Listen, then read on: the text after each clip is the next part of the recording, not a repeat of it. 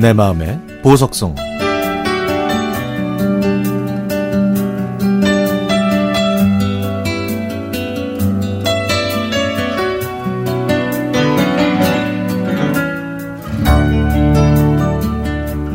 유난히 추위를 많이 타는 저는 겨울이 싫습니다.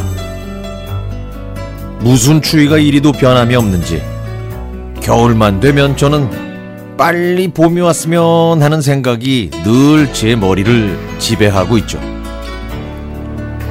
예전에 우풍이 센 주택에 살았던 저는 오전 11시쯤이 되면 창가에서 내리쬐는 따스한 햇살을 즐겼습니다.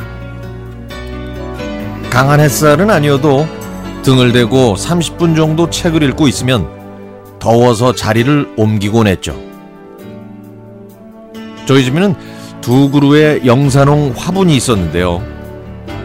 아버지는 얼어 죽지 않게 하려고 거실로 들여와 하나는 창가 쪽에, 다른 하나는 거실 가운데에 두셨습니다. 중학교 생물 시간에 모든 식물은 햇빛을 좋아해서 햇빛 방향으로 몸을 향한다고 배웠는데 그것처럼 창가 쪽에 둔 화초의 잎사귀가 햇빛을 봐서 커지고 색깔도 더 선명해졌죠. 저는 암기식으로 무조건 외우는 게 싫었고 단순한 것이라도 실험하는 걸 훨씬 좋아했기 때문에 중학교 때 배운 이 간단한 지식에 새삼 놀랐던 기억이 납니다. 저는 자주 늦잠을 잤지만 오전 11시쯤 될 때에 내리비치는 햇살을 즐기면서 차도 마시고 책도 읽으면서 행복한 시간을 보내곤 했습니다. 그러던 어느 날 창가 바로 앞에 심은 커다란 진달래 꽃나무에서 한 송이, 두 송이 꽃이 피기 시작했는데요. 아버지가 지방에서 근무하실 때 트럭으로 실어서 저희 집에 저희 집에 심은 꽃나무였죠. 어, 진달래는 나무라기보다는 꽃을 보는 화초 정도로만 생각해야지만 저희 집에 심은 이 진달래 꽃나무로 말씀드리면 관상용이 아니라 과수용 크기로 자란 화초였습니다. 아버지는 이 진달래 나무에 인분, 닭똥, 연탄재, 또 한약 찌꺼기 같은 온갖 좋은 것들을 거름 삼아 부어주셨죠. 이 거름 덕분이었는지 진달래색도 연분홍색이 아니라 아주 진한 분홍색이었습니다. 이렇게 큰 꽃나무에서 하루가 다르게 꽃망울을 터뜨리는데 하룻밤 자고 일어나면 왼쪽에서 두 송이가 피었고 그 다음날 가운데에서 세 송이가 피었고 또 그 다음날엔 오른쪽 귀퉁이에서 몇 송이가 더 피었죠.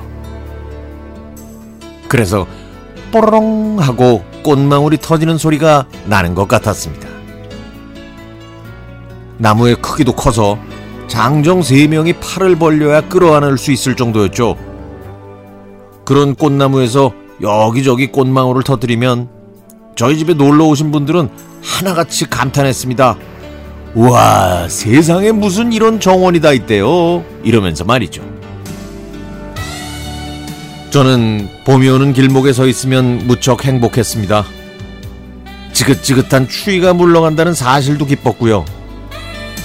추운 겨울 동안 땅 속에서 잠자고 있던 정원의 화초들이 하루가 다르게 변하는 모습도 볼 수 있고 살아있는 생명을 느끼면서 희망을 담을 수 있기 때문이었습니다. 지금은 불편함이 없는 아파트에 살지만 그래도 손이 많이 갔던 예전 그 집이 자주 생각나네요. 매년 이맘때 봄을 제일 먼저 알려주던 진달래 나무. 저는 그 옆에서 커다란 모자를 쓰고 가벼운 원피스를 입고 립스틱을 진하게 바르고 모델처럼 이리저리 방향을 바꾸면서 사진을 찍기도 했었답니다. 그러면 진달래꽃 향기를 맡은 꿀벌들이 어디선가 나와 나무 근처를 날아다녔죠. 아, 지금은 아파트에 살고 있지만 이번 봄에도 주변을 좀 돌아다니면서 옛 추억을 다시 담고 싶습니다.